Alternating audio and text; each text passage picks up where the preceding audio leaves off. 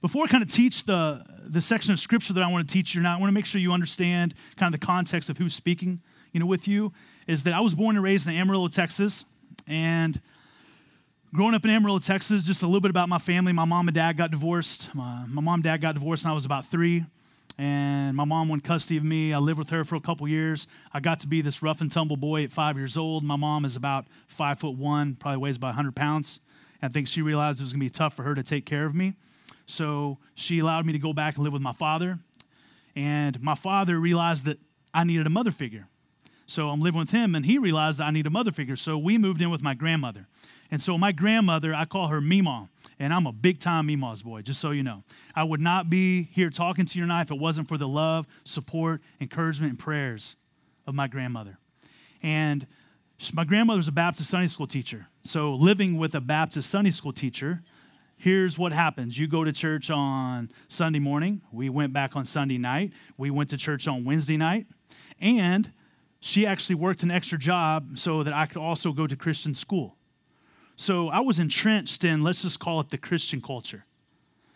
And then also, what happened is every single time, being a, a, a kind of rough and tumble kid, as I got to be six, seven, eight, nine, ten years old, every single time this, this group called the Power Team would come to town, I don't know if you've heard about them, they have different groups, but they're the guys that run in with freezers on their back, run into stadiums with a freezer on their back. They're the guys that you throw a Coke can, they catch it and explodes in their hand. They're the guys that put blocks of ice on the stage and they run through and put their shoulder through blocks of ice. They're the guys that they put 250 pounds on the bar and they'll curl it 10 times in a row. So as a little boy, I was just totally amazed by that. And at the end of that, they would curl 250 pounds 10 times, and then they would say, you know, they would talk about Jesus as their Lord and Savior. And so, of course, as you know, as an eight, nine, 10 year old, every single time the power team came to town, I was going, Lord Jesus, I believe in you. I was just ask you to come into my heart. I cannot tell you at Christian school how many times I asked Jesus to come into my heart. I can't tell you how many times the power team seeing these feats of strength that I asked Jesus to come into my heart. I was part of Bible drill team where what that means, if you don't know what that is, I was part of this group and you'd hold your Bible and we'd memorize the books of the Bible and they would say, you know, Job, and then I would open it up. And whether I was there or not, you acted like you knew where it was at. And if they call on you and they ask you to read whatever, Job chapter 2, verse 10, you had to be able to read it because you were there. And sometimes they would ask you to read it, be like, eh, I don't have it. right? So that was, again, I tell you, that was just the culture that I grew up in, this Christian culture. And what that ended up leading to was me feeling like that I was a Christian because my family was a Christian, because it was the culture that I grew up in. And then what happened when I got to be 16 years old, this church that I was going to at the time, people encouraged me to get baptized.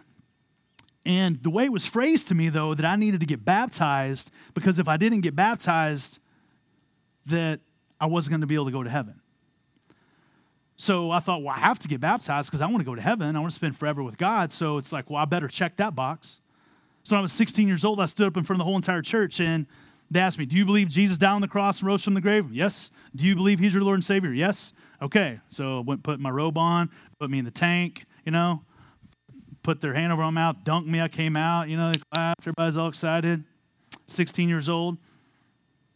The next day, I'm going to school. Nothing changed in my life. I was still selfish. I was still, in many ways, addicted to myself. I was still drawing all my value from football and wrestling, all these other things. I still was not watching the words that I used. I still wasn't, you know, loving other people, treating other people the way I want to be treated, but but I got dunked in this tank. And I was growing up in this Christian culture. So what ended up happening, again, I'm thinking, well, I got baptized, so I'm for sure going to heaven. There's kind of this like, well, again, i am checking these boxes. I'm growing up in the Bible Belt boxes being checked. Okay, I'm in good shape. Well, then what up happening is that I moved to West Philadelphia. I got accepted to the University of Pennsylvania in the Wharton School of Business. I had the opportunity to wrestle for the University of Pennsylvania during that period of time. So you can imagine kind of a country boy from Amarillo, Texas to moving to West Philly. That was quite a culture change for me, right? My, uh, my white rice and iced tea became white rice and iced tea. When I would say things back home, I'd say, man, that's nice. That's so nice. I'd say it up here, people like, what? Like, it's nice. Sorry, it's nice. So after a while, I got sick of repeating myself. So I started actually speaking more where people could understand me, right? So there's this culture shock that took place, but there's also this culture shock that took place because I started spending time with people that were valedictorians, salutatorians in their classes, really intelligent people, a lot of private schools they went to, public schools and private schools, but there was a lot of people that I perceived were um, very driven, big dreams, really intelligent. And they started asking me what I believed. And so when I would tell them that I believe that God created the heavens and the earth, when I would tell them that I believe Jesus died on the cross for our sins, there was lots of people that would look at me like I was um, weak, like I was crazy to think that. And they'd actually use those terms that that's that religion stuff, that Christianity stuff, that's the opiate to the masses. They would say that. You really believe that? Like, don't you think that you're strong enough and smart enough that you can succeed on your own? Like, why do you really need that stuff? And by the way, I don't know if you've been paying attention to, in general, our universities all across the country. It's not just at one of them. I would say it's at most of them. And I kind of succumb to that temptation of thinking, like, I am strong enough. I am tough enough. I can do this. I'm a wrestler. I want to be a national champion. I want to be an Olympic champion. Why am I, why am I kind of leaning on this crutch of God? And so it's definitely a period of time I really regret. But that period of time in college, I just began to, to uh, really just live for myself. I didn't have a standard, a plumb line of truth in my life. It was really all about me, me, myself, and I. I thought that I was gonna, I was gonna create the peace and success on my own. I could do it all by myself. And the more I started living my life that way, where it was all about me, it was all about my happiness, my success, I could do it on my own. The more I started living my life that way, interestingly enough, is joy slowly but surely started seeping out of my life. And because what I really started worshiping, I started worshiping success. And when you're a wrestler, what I started worshiping was when I won wrestling matches, I was like, I was happy. I thought I was like, I thought I was cool. I thought it was important. But then when I'd lose wrestling matches, I thought I was horrible. I thought I was a failure. And so what ended up happening, I started living this, what I would say, a bipolar lifestyle of success. Oh, I'm good. When I would fail, like I'm horrible. Oh, I'm good. Oh, I'm horrible. Because I was drawing all my value from winning athletic success, worldly success. And then what ends up happening is you start putting a lot of pressure on yourself because then it's, it's all about you to succeed. There's nobody else going to help you because you have to do it totally on your own. Pull yourself up by your own bootstraps. And as I started living my life that way in college, again, I just started having more and more stress, more and more anxiety because I started turning further away from God.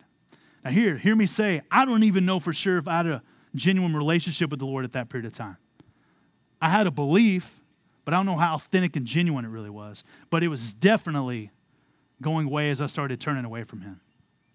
I graduated from the University of Pennsylvania. I got second in the NCAA's twice. And just so you hear me tonight, when I say anything that I've accomplished, I'm not telling you those things at all to brag. It's just part of the story.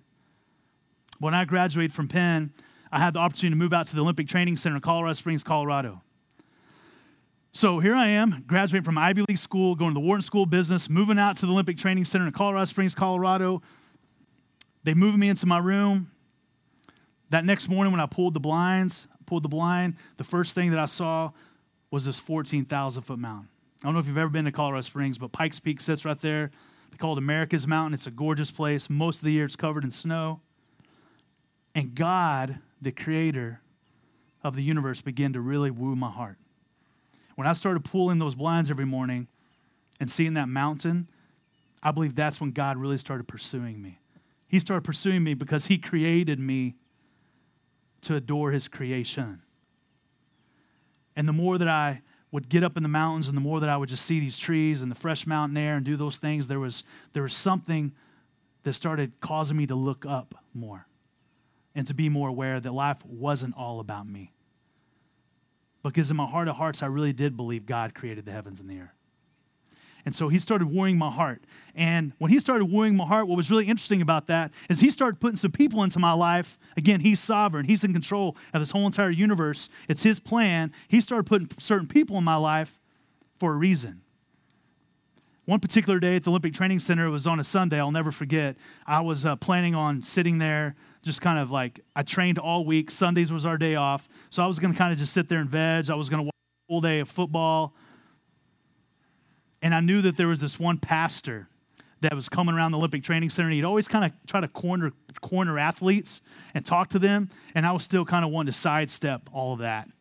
And every time he got near me, a lot of times I'd pick up my tray and I'd go the other direction. This one particular Sunday where I was sitting, I didn't choose my seat wisely because I was in a corner where I couldn't get out because there were some other people around me, and here he comes.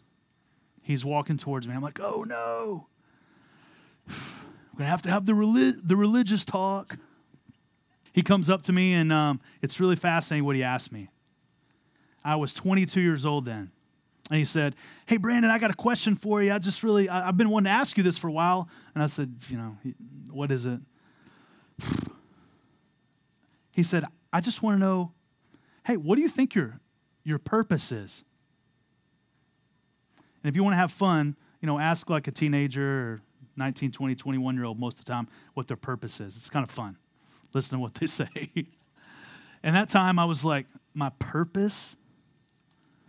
And I was like, well, I mean, tomorrow I've, I have to lift at nine o'clock. We're doing power cleans at nine. Like, I think I have eight sets in the morning. And then I have to wrestle at three. And he goes, I'm just so thankful how he handled this. He could have kept talking to me for 20 minutes, which probably made things worse. But he goes, he's like, oh, he's like, oh, so that's your purpose in life? And I was like, yeah. And he goes, Okay. And he walked off, which is actually the smartest thing he could have done. And after he walked off, I started steaming inside. I remember walking back to my room. I thought, I just told that guy that my purpose was to bench. I just told that guy my purpose was just to shoot double legs. That's the only reason I'm here. And as I started thinking about that, again, God wooing me through his creation, me realizing what a ridiculous, really, answer that was, I started thinking there's got to be something more than this. Yes, he's blessed me with this Ivy League education. I'm at the Olympic Training Center, but there's got to be something more than this. And again, his timing, it was about two Sundays later.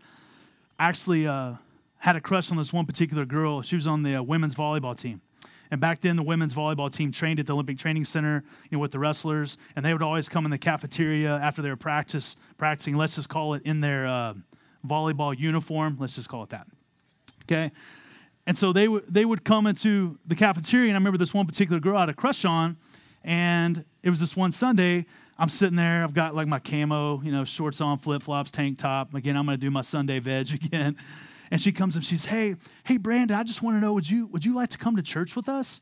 And again, I had a crush on her. I was like, well, church? I'd love to go to church with you. And she's like, well, it's you don't have to really dress up but you should probably take the flip flops and the camo shorts on, maybe, you know, change a little bit. And I was like, hey, no problem. I think back on this, this is, it hurts my heart to think about it, but I basically sprinted back to my room. I put on some khakis. I put on a, a, shirt with a collar on. Here's some goofy stuff I did.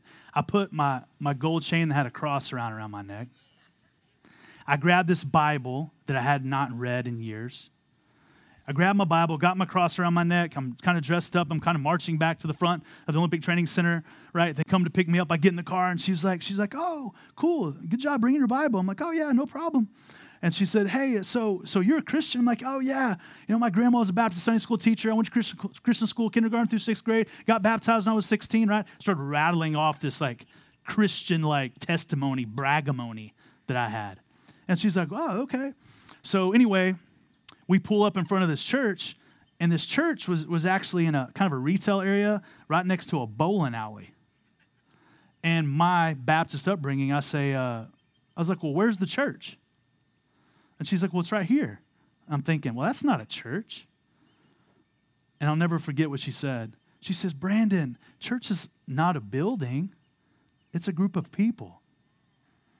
And I go, I'd never heard that before. And I was like, mm, that's interesting. I look on the top of the sign when I walk in, it says Rocky Mountain Calvary Chapel. Walk in the church, first guy I see has dreadlocks. Again, Baptist. You don't have dreads coming to church. She's looking at me, shaking her head.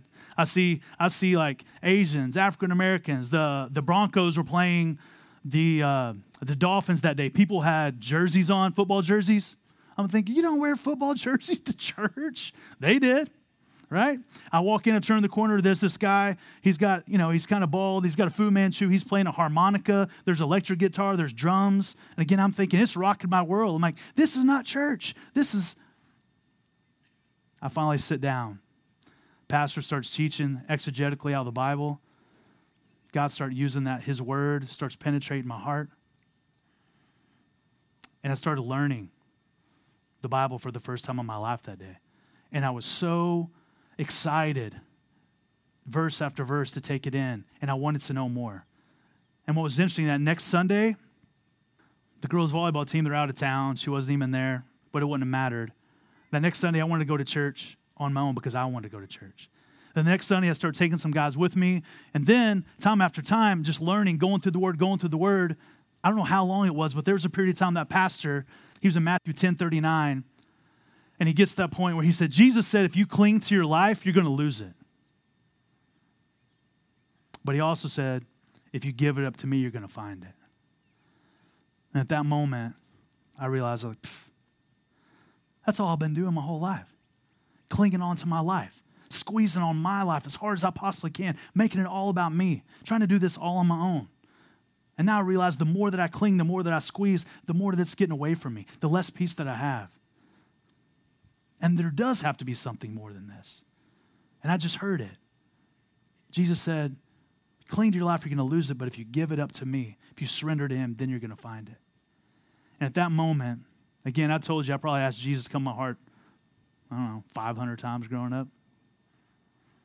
At that moment, when I looked up, I just said, Lord Jesus, I believe in you. I want to receive you into my life. I surrender to you. I don't want to live for myself anymore. I don't want to cling to my life anymore. I want to give my life fully and completely up to you because I believe you created the heavens and the earth. I believe you created me in your image. I believe the wage of sin is death and you died for me on the cross. You paid that wage so I'd never have to pay it. And I made that decision at that moment. And it was genuine, it was authentic, it was real. And let me tell you what, some dove didn't ascend on my head. I didn't hear God's voice audibly or anything like that. It was just genuine, real belief and surrender to Him. And I believe that moment, that's when I really authentically became a Christian. And tonight, kind of to finish this, what I want to talk about tonight is I think we need to really understand what genuine Christianity is, what real Christianity is, what authentic Christianity is. It's not this religion where you have to check the boxes, it's not this red brick, white steeple building. It's not this formula per se that you have to follow. It's a person that we have to believe in and surrender to and follow for the rest of our life. That's what Christianity is. And so the rest of tonight, I believe we need to really understand that. And what I want to kind of title the rest of this is that I want to talk about kind of what I call 3D Christianity. And, and 3D, right, is three dimensional. Three dimensional is, is really the way that it is. It's more clarity to the real image. And the reason I'm calling 3D Christianity as well is I want to take three words that start with the letter D, and I want to teach you one of my favorite verses in the whole Bible. And I choose this verse as one of my favorite verses in the whole Bible because I believe it explains genuine Christianity better than any other verse I've read. And I also choose this verse tonight, Romans 12, 1. So if you have your Bibles, you can open it up. I heard somebody getting one earlier. So if you have your Bibles, you can open up to Romans 12:1. I'm also choosing Romans 12:1 because this was a verse when I'd grow up going to Athletes in Action or FCA, and they would put it on a folder or something. Every time I read it, it was just so confusing to me. Every time I would read it, Romans 12:1 says, Apostle Paul says, Therefore, I urge you, brothers, in view of God's mercy, to offer your lives as living sacrifice, holy and pleasing to God. This is your spiritual act of worship. Most of the time growing up, I was like, I, I, I said, What? That's a lot of words that doesn't make any sense to me. But I believe when God gives you the gift of His Spirit inside of you, and you start actually patiently exegeting God's word, taking it apart bit by bit, looking at the whole context, that's when he begins to speak to your heart. So I want to teach you that verse tonight. And I'm going to do it with three letters. The, the, the three words start with the letter D are decision, discipline, and devotion. And so I just quoted that, that verse to you, and I think it's understand before we get to, therefore, I urge you, brothers, in view of God's mercy, to offer your lives as a living sacrifice, holy and pleasing to God. Anytime we see a verse in the Bible that uses that term, therefore, we have to understand what that word is there for. We have to understand the context of what came before that word to connect the dots and for it to make more sense. And so, really quickly, Romans chapter 1 all the way to Romans chapter 11, I'm going to give it to you briefly. You have to understand those 11 chapters to clearly understand Romans 12 1. Romans 1 through 11, the Apostle Paul, as he goes to talk in Romans 3, he makes it real clear that Romans 3 23, for all have sinned and fallen short of the glory of God. He's saying we're all condemned. He didn't say some have sinned, he said all have sinned and fallen short of the glory of God. That word sin is the English word that means to miss the mark. So anytime you're shooting an arrow towards the bullseye, you miss it. And if we're really honest with each other, we've missed it tons of times in our life and will continue to. We've all sinned and fallen short of God's perfect, pure glory. Then he goes on to say in Romans 6:23 that the wages of our sin is death. Comma, but the gift of God is eternal life through Christ Jesus our Lord. The Apostle Paul says the wages of sin is death. The reason he said that is because in Genesis 3, right after Adam and Eve sinned, he made it really clear in that chapter that if you eat of that tree of the knowledge of good and evil, you will surely die. So he says the wage of sin is death. God said that. And so if God is going to be a God of his word, if God's going to be a just God, then when we sin, someone has to pay that wage. If not, he's like, ah, the wage of sin is death. Ah, you don't really have to. That means God's a liar then you could attack him for not being a God of his word. But because he said the wage of sin is death, somebody has to die. Romans 6:23, the wage of sin is death, but the gift of God, again, free gift of God, is eternal life through what Jesus Christ did on the cross for us. He paid that wage of death so we wouldn't have to pay it. That's where John 3:16 comes in. For God so loved the world that he gave his only begotten son that whosoever believeth in him should not perish but have everlasting life. And then, then the Apostle Paul goes on Romans 10 9 and 10. He said, If you're tracking with we were all sinners, Jesus paid that way so we wouldn't have to pay it. If you're tracking with that, Paul says in Romans 10 9 and 10, if you confess with your mouth that Jesus is Lord and you believe in your heart that God raised him from the grave, he says, You will be saved. And I love that because he doesn't just say, If you confess with your mouth that Jesus is Lord, you'll be saved. He doesn't say that. He says, confess with your mouth that Jesus is Lord and believe in your heart that God raised him from the grave. We know why that's important because a lot of people confess a lot of stuff with their mouth. I believe personally for me, growing up, every time I was asking Jesus to come in my heart, and when I got up and what I call got baptized when it really didn't mean anything, I think I was just confessing a bunch of stuff with my mouth. I don't really believe I was believing him deeply in my heart. Because when I got in that dunk tank and I got dunked, it was not because I believed that I was standing there in my sin. And when they put me underneath the water, that was dying to myself, like symbolically Jesus died on the cross. And when you pull me out of that water, that I became a new creation in Christ. I didn't believe that when I was 16. I didn't get it. But I believe when I made that decision, the Calvary Chapel in Rocky Mountain, Calvary Chapel in Colorado Springs, I did get it. The Apostle Paul wants us to confess with our mouth, but also believe in our heart.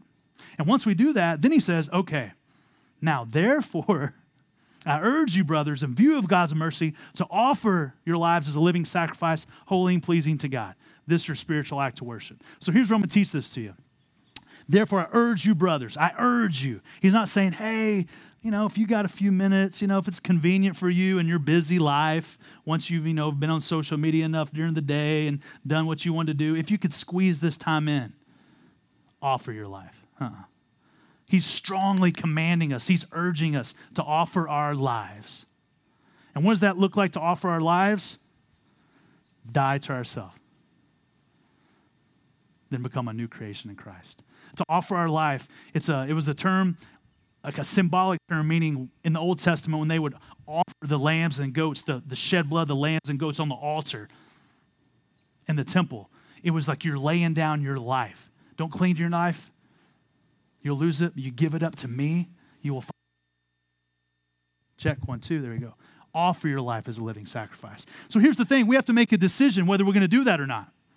Are we going to decide to live for ourselves? Again, it's all about us. I can do this on my own. I don't need God. I don't need these, this church stuff. I don't need like fellowship. I don't need any of this. I can do this all on my own. Which again, I live that life. It doesn't fulfill or bring you peace, and it's actually a, a beating, really. Or are we going to make this decision to lay down our life for Christ? That's the first word that starts the letter D decision. Then he goes on to say, You offer your life as a living sacrifice, right? Living, waking up every single day, we're continuing to live. What are these living sacrifices that we can make? What are these things we can continue to offer, to sacrifice in our life to Christ? I think those are things like Bible study, prayer, worship, fellowship. And if you're really honest with yourself, it takes discipline and sacrifice to study the Bible Have you ever tried to say, oh, I'm going to wake up every single morning and I'm going to study the Bible? Or it takes sacrifice and discipline to set, set aside time. I'm going to meet groups of people in fellowship. Hell, meet you every Thursday night at 7 o'clock. It takes sacrifice to do that. It takes, if you've ever said, I'm going to have this disciplined prayer life where this period of time every single day, I'm going to talk to God, I'm going to pray to God. It takes sacrifice and discipline to do that. So I believe the living sacrifices that God calls us to are Bible study, prayer, worship, and fellowship. And that second D word, as I've used it already, is it takes discipline to do that. You can't just wing it. It takes discipline to study God's word, to pray to Him, to commit to having fellowship with other believers on a frequent basis, and then to worship Him. And worship is awesome. It's a music, but worship is also just gratitude that this is a gorgeous sunset. Thank you so much for all you've done in my life. Thank you so much for my wife and my family that I have clean water at home and I have a warm bed. When I pray with my girls at night, we pray for like Thank you, Lord, that we have clean water. Thank you that we have a warm bed. And my girls are like, and toys. I'm like, okay, yeah, toys. Right, thank you. Right? So worship is a sense of gratitude. I think that those are the living sacrifices. So decision to offer your life, living sacrifices, Bible study, prayer, worship, and fellowship. The last part of this verse is to offer your life as a living sacrifice, holy and pleasing to God. This is your spiritual act of worship. I believe holy and pleasing to God, holiness, right? Holiness, purity, righteousness, rightness. That third D word is devotion. That means you live what you say. If you're going to say, I made a decision to follow Christ, I'm being disciplined with these living sacrifices, That I'm being devoted to do those 24 7. I'm not just doing those on Sunday when I come to church or Wednesday night, is sizzling summer. That I'm doing those for the rest of my life. I'm devoted to live what I say If you think about those words, decision, discipline, devotion, those really sum up that verse.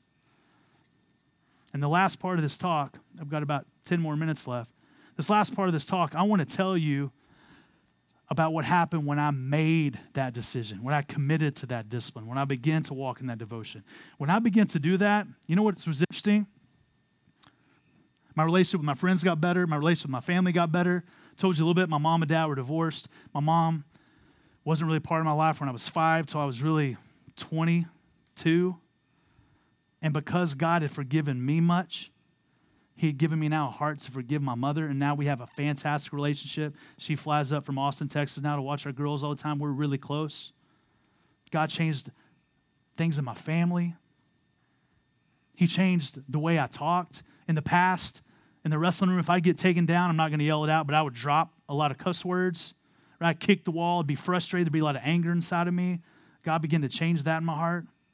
I started thinking about all the music I had when God changed my heart and I believe I became born again, a new creation in Christ. There's this whole music I had. I just started throwing a bunch of CDs away that had a bunch of junk on them that I didn't need to listen to. God changed my heart in, in, in regards to how I saw females that realized that God created her in his image. That's his daughter that's somebody else's daughter, that's somebody else's girlfriend or wife, then God did not give me the right to look at her that way and think of her in that way. Again, that's why I was confident that I was a new creation in Christ, because those things changed.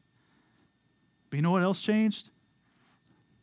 I was at the Olympic Training Center, my wrestling changed. Because no longer was I addicted to winning, where it was all about winning, and I had to win to feel good about myself, and I was like worshiping the winning and worshiping that counterfeit God of success. What I started viewing is like, hey, I'm gonna go to practice, I'm gonna have, I'm gonna have fun today in practice. I'm gonna enjoy these gifts that God's blessed me with. I'm gonna work on my moves, I'm gonna get better, but I'm not gonna be addicted to this success temptation. I'm not going to allow winning to fulfill me and draw my value from that. So that next year, I went into 2000. That's when the Olympics were in Sydney, Australia. And just so you know, in context, in 1999, when I was living for myself, I ended up getting sixth in the nation. Now, you may say, wow, you were sixth in the nation? That, that's really good. Like, well, I mean, but if your goal is to be the Olympic champion, the best on the planet, sixth in the nation is actually not really where I want to be, okay? doing it all on my own, sixth in the nation. As I begin to offer my life as a living sacrifice and be devoted to Him, it was really interesting. I went into the 2000 national tournament and I was the number seven seed. And I remember going to that tournament, and a lot of my buddies came up to me, and there were a lot of guys that weren't living for the Lord, and they were like, dude, what, you're the seventh seed. What do you think about that? I think they were trying to like, you know, get underneath my skin. I was just like, man, I was like, I don't, I don't care if I'm the 17th seed. It doesn't matter. I said, I have a new plan. And they're like, oh yeah, what's your plan? I'm like, you ready for it? They're like, yeah. What is it? I said, I'm gonna do my best and I'm gonna let God take care of the rest. And they're like, that's your plan? Like, that's my plan. I'm gonna do my best. I'm gonna let God take care of the rest, right? So here's what happened, you know, with that, with that Christian biblical worldview, that motto that I believe is truthful. I went to that tournament. I pinned my first two guys. I beat the number two seed who I'd never beat before. I beat the number three seed who I'd never beat before. And I made it to the national finals. I was the first Texan to ever be in the U.S. Open national finals. I remember I was going into that match, had to wrestle a guy named Joe Williams from the University of Iowa. Okay? and I was 0 4 against this guy. He's the number one seed, I'm the seventh seed. And I remember before the finals match, I remember just going, Lord, you know I want to be the national champion. You know I want to win this match. I've lost this guy four times. You know I want to beat him. But I'm going to give this up to you. And I'm just going to ask you that you give me the strength and courage just to wrestle through me and allow me to do my best and allow me to, to glorify you, which I say is to draw attention to you. Draw attention to you, Lord. But if, Here's the flip side if I'm supposed to blow my knee out and not win, your will be done. So here we go. So I walked out, shakes hands, you know, we start wrestling. I get ahead 5 0. He comes back, scores a couple points. I end up winning the match 5 to 2, become the national champion, right? I remember I remember like, giving my plaque, my national championship plaque. I was kind of there was this exuberance that came through me, but I remember I just walked off the mat. I remember looking up, I was like, man, God, you can wrestle. It's like, wow. I try to do this, I get like sixth, you know? But wow. And so you can you can understand there was a sense of um, awe, thankfulness, understanding truth. And I took that with me into the Olympic trials. Olympic trials were in Dallas, Texas in 2000. What's interesting about that is that they'd never been in Texas before, and I was the only Texan the whole entire tournament. So that was kind of cool. There's about 800 people from my hometown of Amarillo that came down to Dallas. They were playing that country song, God Bless Texas, every time I walked out on the mat, right? It's just kind of cool, cool vibe. So I'm in the finals, the Olympic trials, and I'm gonna be really honest with you. Before the finals, I was more nervous about speaking in public than I was wrestling. I was more nervous. There were 14,000 people there that night. I was more nervous that I was gonna have to talk in front of 14,000 people than wrestling. And I started going out there and looking and going, okay, that guy made the Olympic team. Did they interview him? I'm like, nope, no interview. I'm like, oh, sweet, right? I go back and look, okay, he made the Olympic team. Mm, no interview. All right, good. After about three or four guys, they're not interviewing these guys. And I'm thinking, like, awesome. I can just focus on wrestling, right? Same prayer, but do my best. Like, God, take care of the rest. Lord, your will be done. I wrestle, I win, make the team. Right when I make the team, all of a sudden, I was on the, the wrestle mat was on this platform like this. Right when I make the team, I see this guy with the microphone coming up. Right? He's coming up, walking around the corner. I'm like, no. He comes up to me, and you guys got to realize he could have asked anything. He could have said, Hey, what was that last takedown that you just scored to win the match? You know, he could have asked me lots of things. But he comes up to me, he puts the microphone in my mouth, he says, Brandon. And he makes it even worse. So, what we want to know, he does this, it makes it even worse. And he goes, What we want to know, he said, Where do you draw your strength from? Yeah. Well, let me tell you what my first temptation was. Well, I lift four times a week. There's part of me that wanted to say, I create my own strength. But I knew that it was time. And this was the first time that I was really going to be bold, and it just happened to be in front of 14,000 people. And remember, I just said, he put the mic there. I said, I draw my strength from my Lord and Savior, Jesus Christ. Right? Yeah. And I tell you what happened is actually the whole entire place started clapping. And they kept clapping and they kept clapping. 45 seconds into it, they're still clapping. And I told all my buddies, like, if you win, are you going to cry? And of course, I'm like, I'm not going to cry if I make the Olympic team, right? And I take my little flag, I run out of there, I get behind everybody, behind these blinders, I slide down on this cement on my knee, and it's just waterworks. I just start bawling because I realized that God had given me that strength, and it was from Him.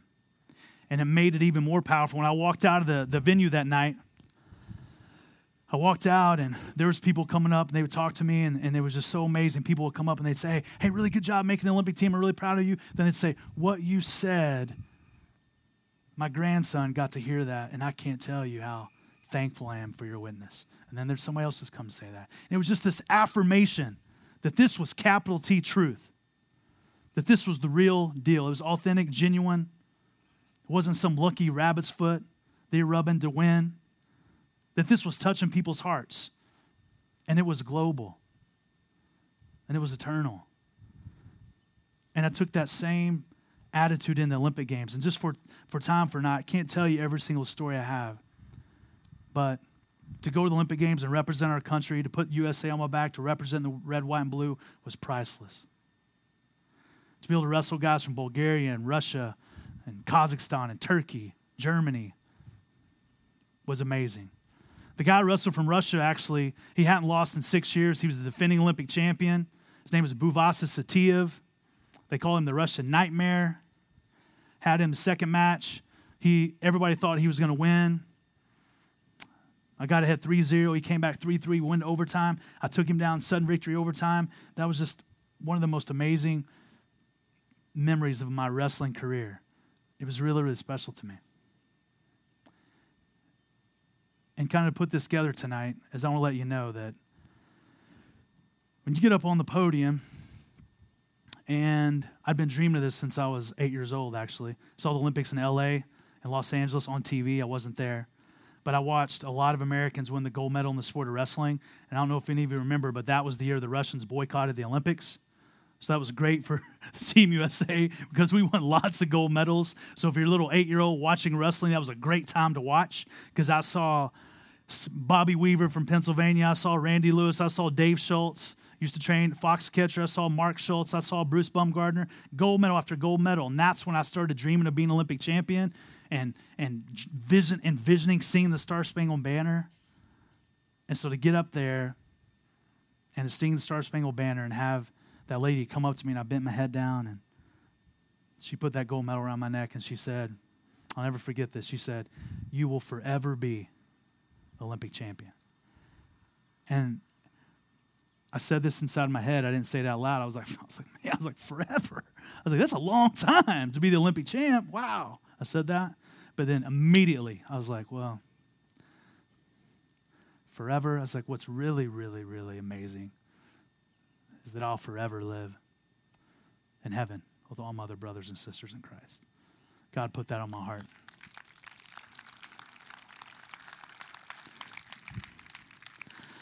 So what I'll close with tonight is, is kind of what I would say my, it's my battle cry that God's put in my heart. And anytime I have opportunity to share it at events like this or anybody willing to listen to me, it's just to tell you that as much as that gold medal means to me, as much as it means to my family, as much as it means to my friends, as much as it means to my community, that I believe there's something so much greater. That there's a greater treasure, there's a greater reward, there's a greater G O L D. And the greatest treasure, the greatest gold that I have in my life is not my Olympic gold medal, it's a personal relationship with Jesus Christ. And nothing that I've experienced in my life has ever come close to fulfilling me except for Him. And I say this humbly to you is that God's allowed me to travel to over 40 different countries. He's allowed me to jump around with kangaroos. He's allowed me to swim with dolphins. He's allowed me to go to what I perceive as one of the best universities in the whole entire world. Ivy League school, to go to the Wharton School of Business, to, to coach our Olympic team in London and Rio, to coach guys that won world and Olympic titles. He's allowed me to experience that myself, but I'm going to tell you what. I'm going to keep going. He's, in my opinion, allowed me to marry a gorgeous woman, have four healthy kids. Like, there's just, he's blessed me abundantly, but I can tell you what, that none of that stuff, as amazing as it all is, specifically my family, none of those things fulfill me. And you know why? Because God rigged it that way. He rigged it that nothing on this earth will ever fulfill you except for Him. That's the way that He rigged it. And some people, they think that the worldly success is going to fulfill you, but I'm going to tell you what. if I have a bad day or I'm stressed or something, or my wife and I have a little argument, we're not getting along, I'll tell you what I don't do. I don't run into my office and my gold medal's just kind of hanging over to the side of this desk. I don't grab my gold medal, put it around my neck, go look in the mirror and be like, you're the Olympic champ. Don't forget that ever. You're the man, the myth, the legend. If you saw me do that, you would go, something's wrong with that guy. You would. But what's interesting in our culture is that people live that way. They live with it. Once I win the gold medal, once I get that job, once I have that title, once I have that home, once I have that car, I'm, I'm single, once I get married, when I'm married, once I have a kid, once I have a boy, once I, I've never left the United States, once I go outside the country, once I do this, once I do that, once I have this. Satan's constantly tempting us to eat, tr- eat the fruit from that tree, from that forbidden tree, thinking it's always going to fulfill us. But again, I'm here today to tell you that it never will. And the only thing that will ever fulfill you is having this genuine, authentic, 3D, real, clear relationship with the God of this universe who died for you on the cross, paid that wage so you would never have to pay it. And all he calls you to do is to genuinely believe in him and receive him into your life and serve him for all eternity. You can never, ever earn salvation. It's a free gift.